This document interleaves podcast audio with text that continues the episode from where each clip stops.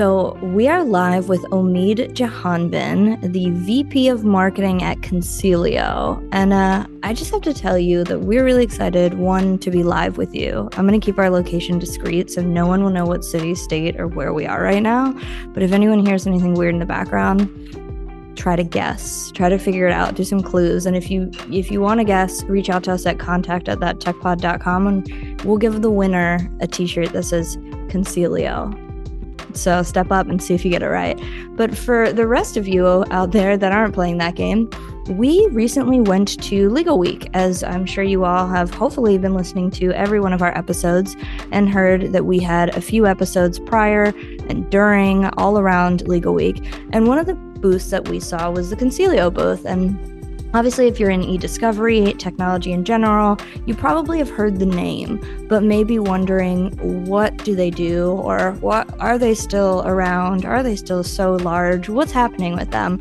And that's a question or questions that we were wondering. So, we unfortunately didn't have enough time at Legal Week to talk to them. And so, thankfully, we've uh, stolen Omid's time and uh, got him out here today. Great to be here. We're a far cry from COVID land uh, back at Legal Week, right? Yes. So, can you tell us a little bit before, uh, you know, Kevin and I dive too much into going backwards at Legal Week and instead just more of backwards in Consilio? Where did you guys start to where you are now? So Consilio's been around for over 15 years. Uh, we got our start as First Advantage Litigation Consultants, which has quite a number of words in it. And we thought, why don't we rebrand to something a little bit shorter? But really, our history got started as kind of litigation consultants, right? Helping the legal process and starting with paper and then working our way into the brave digital landscape that we're in right now. Why are you guys awesome or are you not awesome? Because I'm going to full disclosure after you answer this, Kevin has a little background with Consilio that he's going to share with everyone. Oh, that's pretty exciting, Kevin. I can't wait. Well, I'd like to think we're awesome because our clients think we're awesome. We've been thankful enough to be entrusted with the work that our clients give to us over the last, you know, 10, 15 plus years. And so we started out with a shop of uh, around about 100 people and have quickly grown to 5,400 employees today. Uh, and that's over the span of that eight to 10 year kind of time frame. And during that time, we've uh, gotten to work with some pretty large uh, clients on the corporate area and as well as uh, law firms as well. And um, yeah, so we went from kind of a regional player to a global, you know, e-discovery and document review and you know legal consulting shop.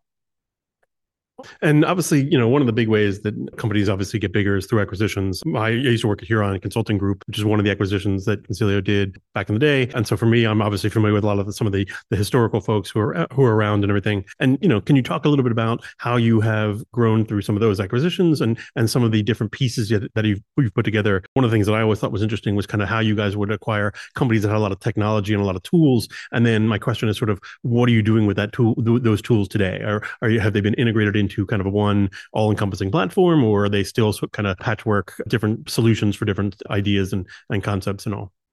Yeah, so I mean that's a really good question, and, much credit to Andy McDonald, our CEO, as well as our leadership team for really coming about and developing a, a thesis that has us serving as a platform of solutions to help our clients out.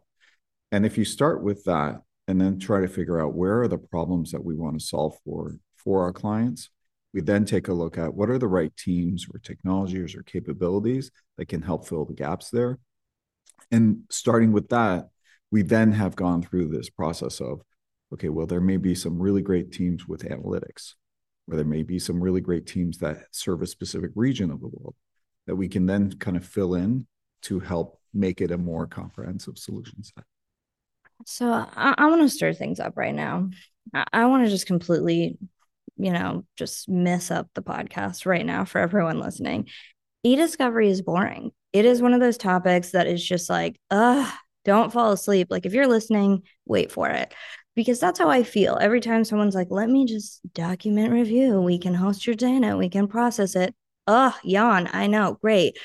So, what we really strive to do is be non biased and not boring about e discovery. And we're trying to make such a boring topic not boring. When we talk about cyber, it's exciting. When we talk about data privacy, it's a little scary. Tech innovation, it's a mix of everything. But e discovery is the one niche that is so hard to make exciting, but there is so many exciting components about it. So again, being non-biased, we aren't going to say we love you or we hate you. We want to learn about how we should feel from you. So, can you do anything or say, say anything? But also, we're live. So, if you want to do like a trick that our audience can't see, but I can, I'm okay with it. But is there anything that you can tell us that would make me excited about e-discovery? Is there anything you can say that I'm going to be like, holy tits, Consilio. Why didn't I know that? Anything crazy? This this is the time.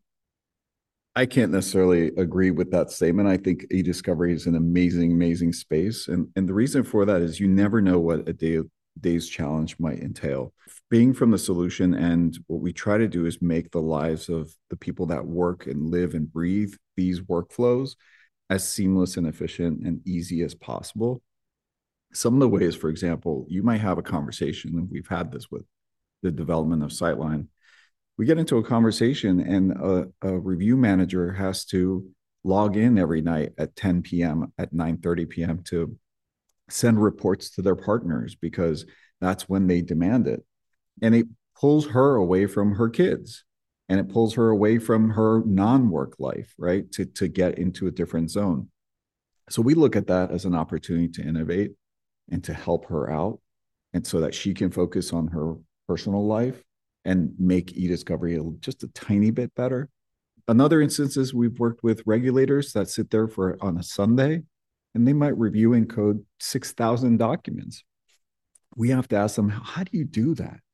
Break your process down. Let me understand what makes you a superstar. Well first it starts with really great coffee and then she's got a really amazing process that we then take kind of analyze, work up into our own workflows, and try to bring that to the masses, you know? So I think if you were not going to innovate, if you weren't going to find the little golden nuggets, then why be in this business, right? But if you are, you can make it really exciting by helping other people just get a little bit more joy out of their life and get back to the kind of the things that they care about. I just have to say that was like very heartwarming. Like I was expecting you to be like, here's why it's exciting.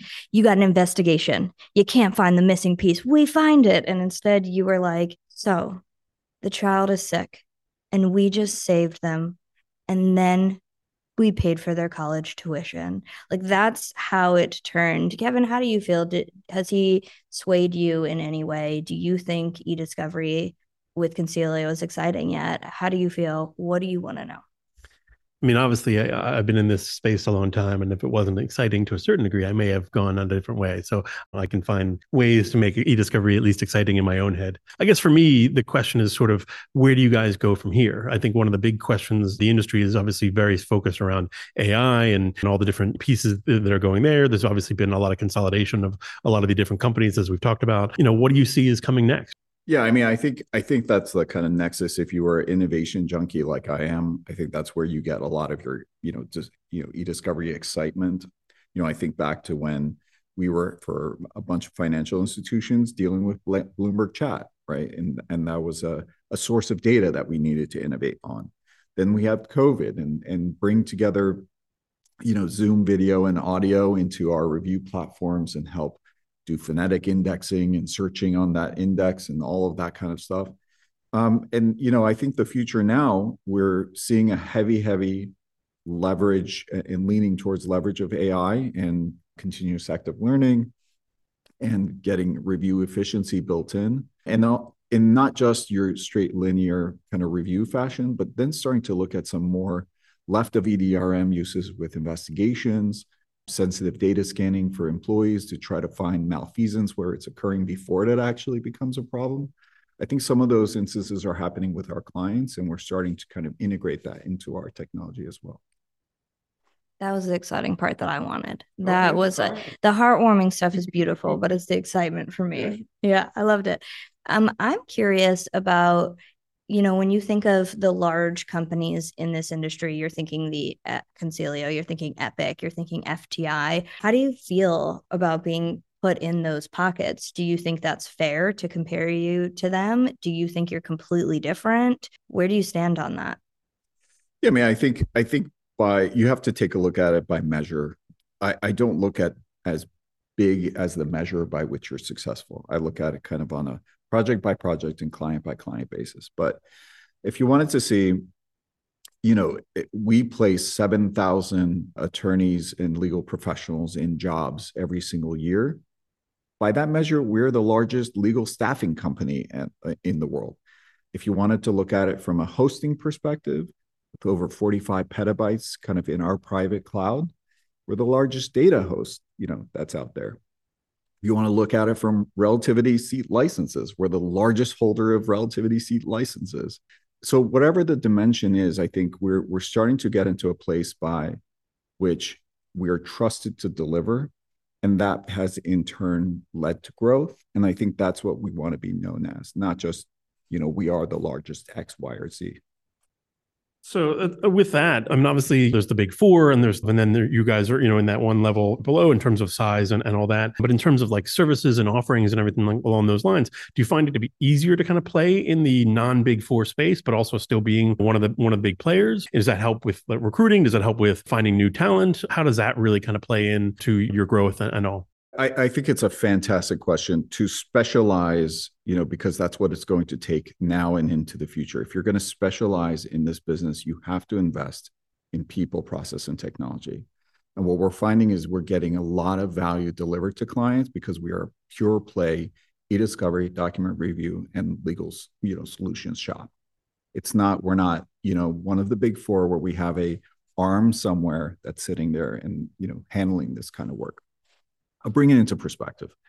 You know, when we need to address specific types of matters, we have to invest sometimes multi-million dollar investments in server space and technology and moving arms around and really doing some, you know, unique things.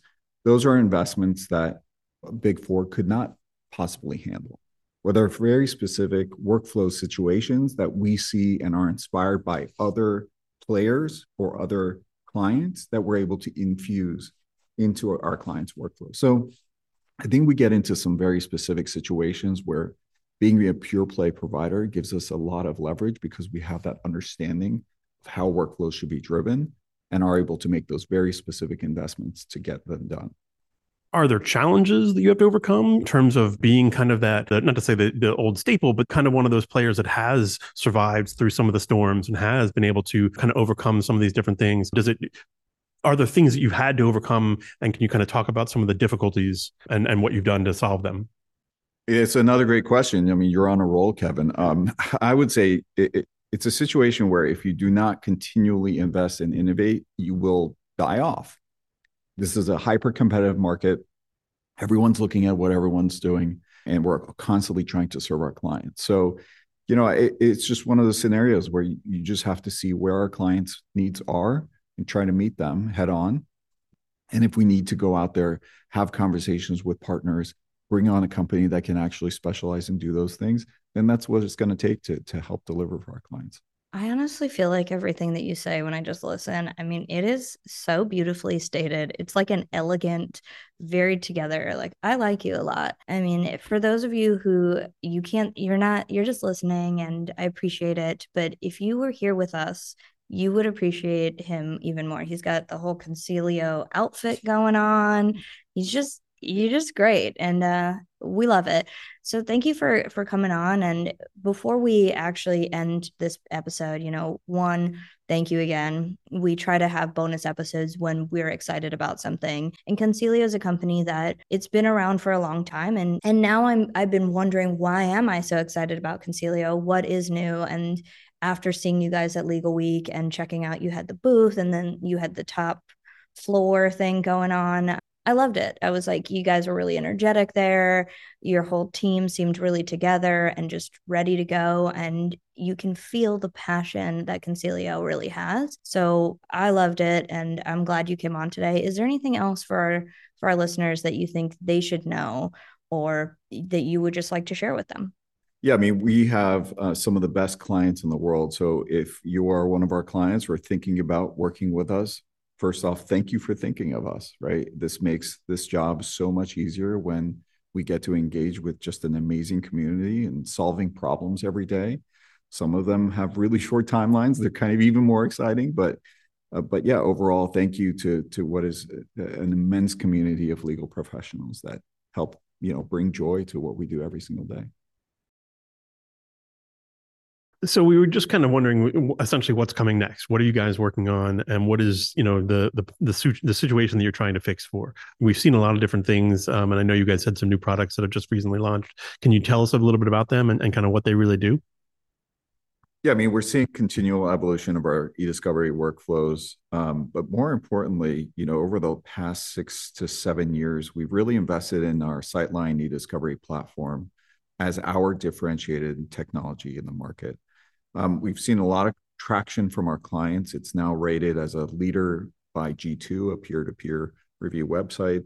It's in kind of a, a category with about four other players in the market, all of which your audience has clearly heard of. But more importantly, we're we're really investing in uh, helping uh, address the new data paradigm that's happening with new data types, new volumes that are coming up, uh, growing volumes of data, and also trying to shape uh, what happens upstream of the EDRM with our newest release that came out at Legal Week with Legal Hold. Um, so we think by bringing together, you know, our expert consultants who help design these workflows by bringing together our expertise on the e-discovery side of things, our understanding of the data, that we're able to kind of make the change that we want to see in products in our own solutions. And we're seeing quite a bit of traction by doing that. We've also started integrating a lot heavier implementation of analytics and AI into the platform as well. We did this not by just slapping on another continuous active learning implementation, but taking a look at how can we actually democratize access to AI for not just the expert user that's sitting in some, you know, high place, but for everyone along the value chain, you know, in legal. And so that's where, you know, it took a lot of kind of finessing of the product to get things to be just smarter, you know, end to end. So it's just some of the examples that we're using, you know, to to help uh, change the paradigm when when did this uh, release happen? And, and Kevin, I know you had more follow up to that. Yeah, and and how do you find um, you know the solution to overcoming the default option? I mean, obviously, a lot of lawyers are pretty risk adverse, and so for them, sometimes it's just easier to continue with relativity or continue with the product they already have in house. How are you finding it to get people to adopt the new technologies? I think it's a really great question. And, and again, we had the adoption conversation six to eight years ago where it was squarely relativity, you know, maybe Logikcull or a couple other platforms out there. And really, there's one, a generational change that's happening. Uh, a lot more attorneys uh, are getting trained on new technology, seeing that this is an inevitable shift that needs to occur. And also, they just have to evolve because the data is just too much. It's too great. Data types exotic file types, you know, types of review that touch on video and audio. There are tools that just don't address those things. And so what we're seeing is we're seeing wide scale adoption across matter type, but also expecting a depth of execution in each one of those matter types that gives them the workflow customization they need, right? That gives them the processing power that they need. So I, I think it's the answer is, you know, it's generational, it's changing, changes inevitable and you might as well adjust or be stuck with the you know the ways of old Awesome. If you want to know more about Consilio, if this is a company that you're interested in, if you have questions, if you want to learn about their products, if this is something that you just say, hey, I really want to host my data with them, we understand. We'd love to get you more informed. We will be sending out in our mail out, if you haven't already seen it, more information on how you can get in contact with Consilio and learn more about their upcoming products, their past history, and more. So check it out. Thank you for listening. Thank you.